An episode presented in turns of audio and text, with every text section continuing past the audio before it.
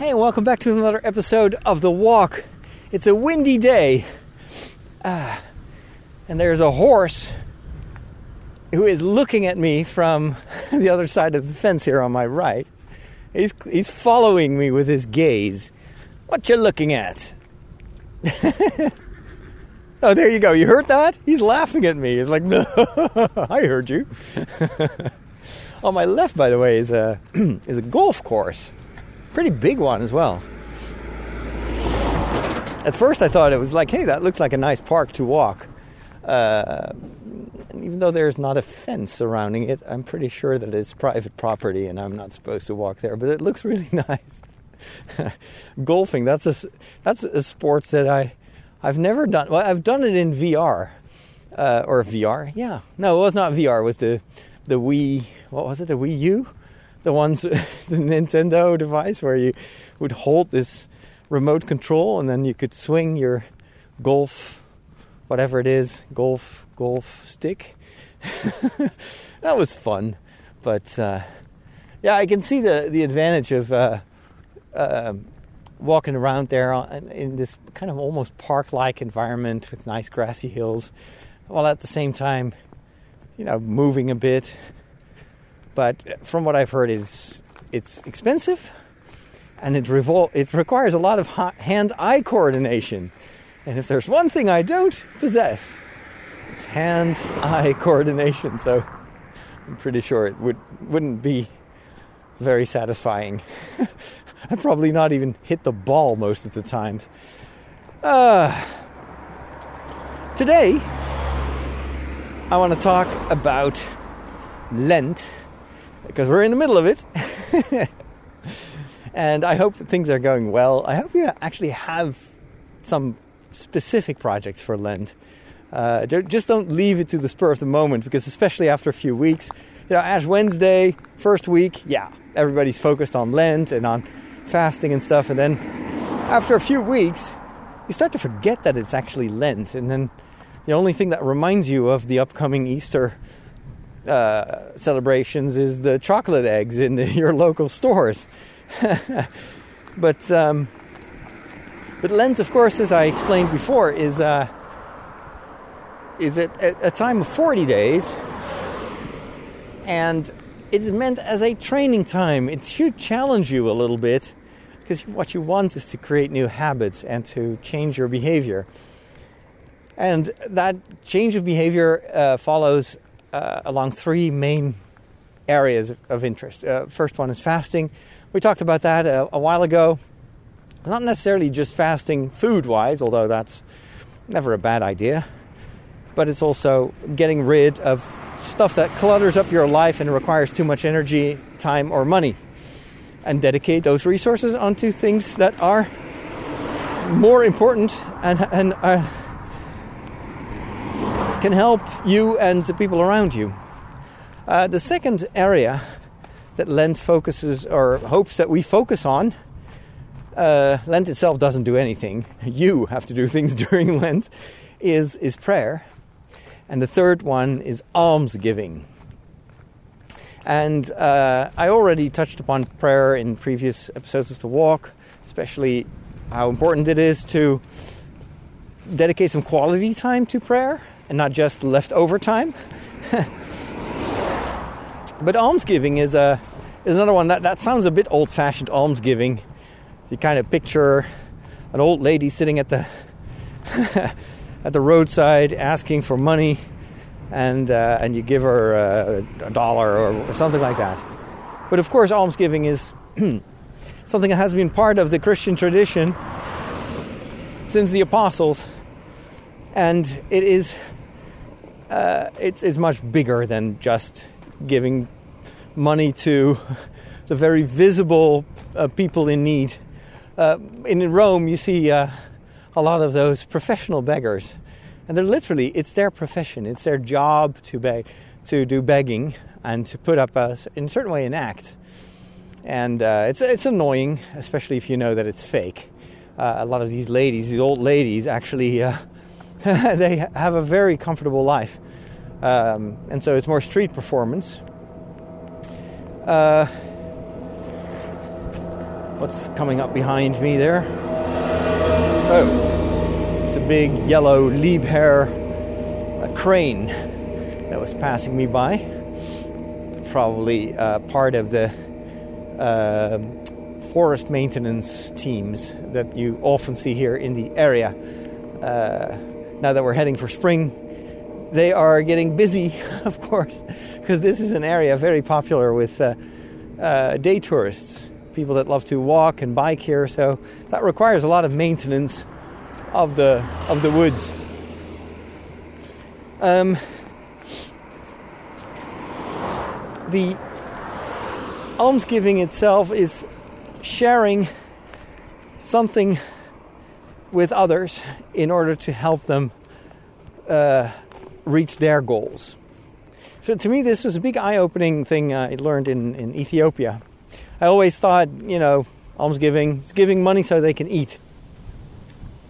Uh, that is why when I learned that these old ladies in Rome are just faking it and it's just a street act, I was like, ah, man, I'm never going to give money in the streets again. And someone told me, I think it was Father Michel, he said the real, the real, the poor, the, the genuine poor people, they don't sit here all day.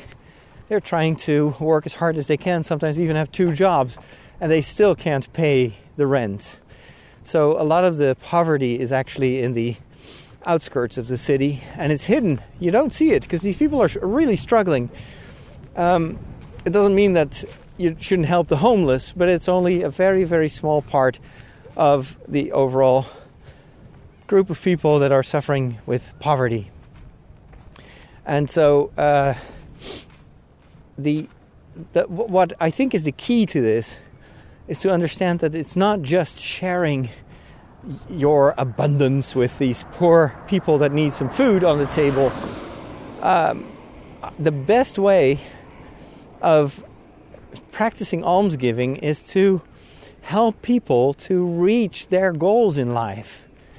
It's, it's not just about survival. Every person has the same dreams and ideals that you have.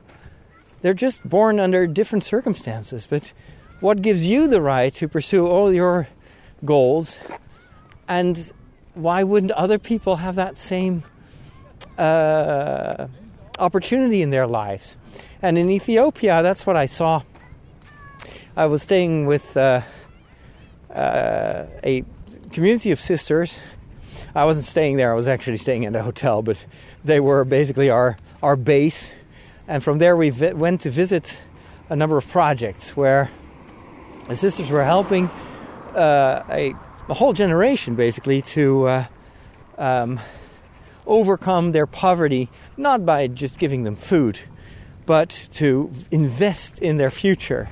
So they would uh, manage schools, big schools, for hundreds and hundreds of children from poor families. They got not just school material, but also clothing. So uh, it struck me that all these kids had uniforms, very much like what you see in Harry Potter, which is very kind of surprising in Ethiopia, where in the streets, you know, people are just especially the poor, wearing rags and uh, or local cost local clothing, whereas this was almost like very Western uh, Harry Potter style English influenced uh, school clothing. The sisters explained to me that this is very important for the kids because you once they have their uniforms on, which are provided by the school, you can't tell if a child comes from a poor family and actually lives in a house or a hut made of uh, cardboard, which is, is, sometimes the case, or if that person is a bit more fortunate and has slightly more well to do parents and lives in a normal house. Still may not have windows or a toilet, but still it's a house. So the school clothing is a, is a huge equalizer, which is very important for friendships these children don't look down upon each other, but they learn that, that at least for in the, during this time of their day and life, they're all equal. What matters is not what you wear; it's how you behave. And uh, and there was also a lot of emphasis on social behavior. So the sisters really train these kids to be polite, kind to each other. Uh, there, there's a lot of community bonding taking place in, in those school communities. So it's not just about acquiring work skills, but also changing the mentality of a generation. I was super impressed. And uh, there were a number of these projects that we were visiting, uh, some of which I describe in my in my book, uh, Confessions of a Geek Priest, or Geek Priest, uh, which reminds me I should still put back on the market. I have the rights to the uh, to the uh, to the book now, and I do still have the audiobook recordings and everything. It's just self-publishing. Um, I, uh, it's, it's, it's easy, but you still need to dedicate some time. Uh, maybe I'll uh, ask around in the community if someone can help me republish those books on Amazon, because it's uh, yeah. Anyway, so I tell that story of uh, some of those projects in Ethiopia, but it opened my eyes. So this is this is something I get very excited about. As much as I don't really like giving money to someone who is just begging for it without knowing anything about that person, without establishing a relationship, this is something I got invested in. It's like, wow, I can really help change the lives of these children and help their parents as well with something that for me is really completely uh, forgettable in terms of the amount of money. But for them, it can help build up their futures and can help them reach for uh, a future. This is, I think, why almsgiving, I think, should be redefined, or we should rediscover that as something that goes beyond just giving money. I think we would get much more done if we realize that this is about fraternity. This is about our brothers and sisters that we need to get to know. And and once we identify with their plight and also identify with their dreams, then I think we would do much more. And it would be so much more fun. Because we tend to always associate Lent with things that are not fun. But we're not Stoists. We're not meant to live an ascetic life just for the sake of living an ascetic life. No, we want to live life to the fullest. So everything in Lent should actually enrich us. And I think this almsgiving thing, it, it, it, it motivates me to do something more than just giving money. And one of the things that I've been thinking of, I've of course got all these ideas for documentaries, but maybe that is a, a, for me a direction uh, in which I could also explore if I can tell some stories about projects like that, uh, helping helping people in need to create something beautiful. I mean, that in itself is such a great story. Someone who has a dream is unable to do it by himself or herself, and then friends come in and help realize that dream. That that is a documentary I would watch. Um, and and so for me, this, of course, I cannot immediately do that, but this almsgiving aspect of Lent has um, made me think about stuff like that. And and me being a storyteller and having uh, experience in media can help that process tremendously. There's one thing that um, I remember from my primary school was that uh, during Lent we would also save um, a bit from our weekly allowance. So most kids got a bit of an allowance from their parents, and we would give a bit of that money, or we would even go and do jobs for people like washing a car or something like that, cleaning the garden, and then people would pay us a little bit, and we would save that up for the Lenten project of our school. But what I do remember is that that Lenten project, even though the money may actually go to you know a big organization, but it did have a name and a face. And it was this this boy, this young boy who lived in I don't remember which country, somewhere on the continent of Africa. And when they introduced the project, uh, they showed us a picture. They read a letter that he had wrote or maybe someone wrote for him in which he uh, told about what his day looked like. And I remember as a kid, I was like, wow, that is so different from my life.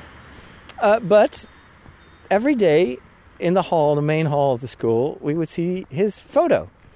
And we would be reminded of the things that he wrote to us. And so we were super motivated to help him. And then he wrote us about his uh, family, or his brothers and sisters, and his father and mother, and what they did. And I don't ex- recall all the details, but just this idea that we were doing this for someone was such a. it was so motivating, and I loved as a kid to spend uh, time just doing these chores for people in order to make a little bit of money. We would even uh, ask our parents if we could do some chores uh, to uh, finance that project. So the thing is, it was not just this kind of more moral project where uh, you should learn to be more altruistic and share your uh, your money with the poor. All that is super abstract, and it, I don't think it works.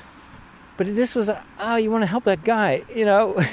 he's got my age, and I want to help him, but I also want to help his sister. So uh, I felt that we had a relationship. And the cool thing about that project is that it lasted for several years. So when I did my first communion, that's when we were first introduced to this kid. And then the next year, he would also go to a new class. Or maybe they were just building a school for him. I don't know. But, but so for, I think, three or four years, we got letters from him. We saw the photo changed. He grew up, and just like we were. And he told us stories about what uh, the help organization had been doing in his village and and we got some photos of that. Now I still, up until today, don't know if that kid was just writing to us, or whether this was just a corporate thing that they made. You know, one story, and all the school kids in the Netherlands actually know the same boy, and they were all thinking that they had this personal relationship with this kid and his family. I don't I don't care. This was way before the internet, so we couldn't do any cross examination. Otherwise, we would have figured it out. But um, but what I learned from that is how important it is to always realize that if you give something to someone else or if you donate, it's always about relationships. You want to realize a dream uh, and help someone else realize a dream, which is even cooler than realizing your own dreams. You actually may be at an age or a time in your life where, well, you're, you're, you have realized a lot of your dreams and you're past that. And or maybe you don't you, have, you may still have dreams but you don't have the ability or the resources to or, to do that. But you can still help realize someone else's dream. And then that in itself gives you so much i don't know energy and and purpose and makes you feel grateful that you can participate in someone's life this is i think what it should be about and, and, and I've seen uh, lately in my country, uh, the bishops have kind of uh, taken over that, that job. They, well, this used to be a very big thing when a lot of the Catholic Church was still very, very big in my country. Would be this massive organization with lots and lots of experts, also in communication. And then the bishops wanted to have more control over.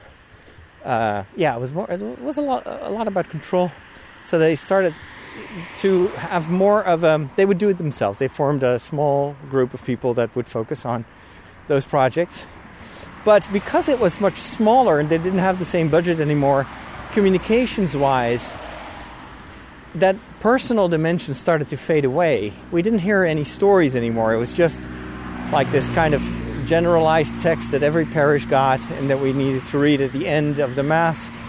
And this year, uh, we are supporting the building of water sources in Cameroon, just making something up here.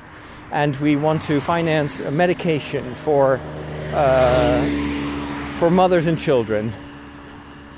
and that's it. You know, it, it, you wouldn't even get photos or or like anything.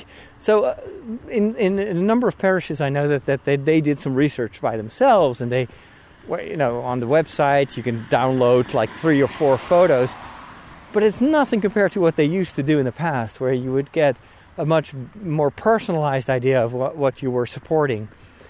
And I don't know anything about the the revenue that they generate or the funds that they gather. But I wouldn't be surprised if it's much less than, than in the past. Not just because it's a smaller organization and we don't have that many Catholics anymore, because I still believe that we still have the same amount of people in the Netherlands and everybody wants to help someone else. You don't have to be Catholic for that. So the difference is, I think, in communication. Are we really giving people the feeling that they are helping concrete people like them to realize a dream? If you focus on that, I think it could still be successful, maybe even more successful today than it ever was because we're much richer now. And we have so much more opportunity in the media. There, this is incomparable. What they did in, in, in primary school, that was done in a time before the internet. Imagine what you can do now with low cost video, with Skype connections, with there's but you have to focus on storytelling. And and I think the purpose should not just be projects like building a school or no, the purpose should be people. I want to help these people. and we'll see how far we can get. I mean, yeah, ideally we would like to build this hospital or this school. But that depends on you. how much you help us help them. If that becomes your narrative, then people want to make it happen. That's what I would like. You know, yeah, we want to go for that hospital. What do you mean we can't do it? Let's just, you know, give it give it an extra push. We can do this. So, anyway, storytelling is fundamental in this because it is the purpose of almsgiving is not just improving the world. No, it's bringing people together. The moment you give someone something he has not, you establish a relationship. It builds friendship. It builds trust. If you invest in someone that other person knows, I can trust that person. Because he just invested in my future. And if you see what that person is doing with your money or your gift, you also get something back. You're like, wow, that person just you know, took my money and ran with it in the right way. you know, that person actually did something with my investment. And that gives you so much back in terms of, of, of happiness. There's nothing that makes us happier than contributing to someone else's happiness. So that those are just a few of my thoughts when it comes to this aspect is often kind of I think uh, neglected aspect of, of Lent. It seek to build friendship, to help other people by investing in their future and in their dreams. Because if you were in their shoes, you would dream of someone like you to do the same thing for you. Um, and storytelling is, I think, the connective tissue between people. Communication, storytelling, that should be what helps us build these bridges between those who need and those who can give. And, and, and good storytelling makes always sure that it goes both ways. That everybody who gives and or receives becomes richer. as, a rich, as a giver, you don't become poorer, you become richer. And as someone who receives, you don't become just rich, but you also give something back. And these people oftentimes have already learned how to give because their life is about trying to create a future together. That, that's another thing that I remember vividly from Ethiopia. It's that sense of community and how much even the people that had almost nothing would still invite you over to share a meal or to join in their tea ceremony, which is extremely impressive, and it's this ritual which costs almost nothing a little bit of tea and maybe a, a, a, a spoon of sugar. But the entire ritual is so engaging, and so it's a, a way to honor guests, is to invite them to that tea ceremony, and they go through all these different rituals and songs, and it's it's, it's amazing, and it's literally making a gift out of nothing. What do they share with you? A bit of water with some tea leaves in it. What they give you is their respect, it's the beauty of those rituals, their welcoming friendship, because this is something you only do for friends. So, anyway, the, the, the people of Ethiopia that, that I met, I think were extremely creative when it comes to giving. They couldn't give any money, they, but then they would just share a cup of tea. But they did it with so much creativity and beauty that it became something that I will never forget. That is what real almsgiving is all about, I think. It's, it's this creative aspect of it, storytelling, sharing, friendship. That's what it should be about. And maybe I can play a role in that in the future. I don't know exactly how, but I feel that this is a, a dimension that's worth exploring, especially because of that innate story that's already there of, of creating something, building a future. There's nothing in terms of stories that inspires us more than reading about that. All right, thank you so much for uh, walking along with me. For my patrons over at patreon.com slash Father uh, there is an extra mile. I literally walk an extra mile and I talk a little bit more in depth about uh, the things that I'm working on, uh, things going on in my life. Um, and, well, the patrons are, in a certain way, also sharing a little bit of their, uh, their own financial ability, possibilities in the form of a micro donation every month to help us realize our dreams as a community.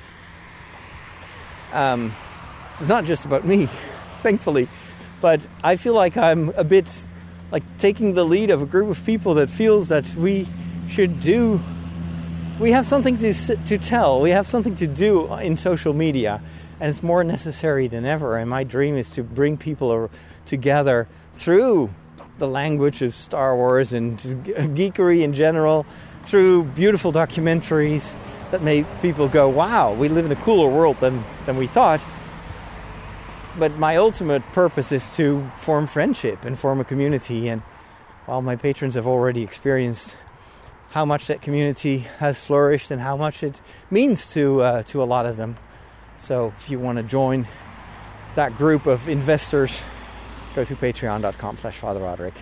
Thanks for listening. Have a wonderful week, and we'll talk soon. Bye.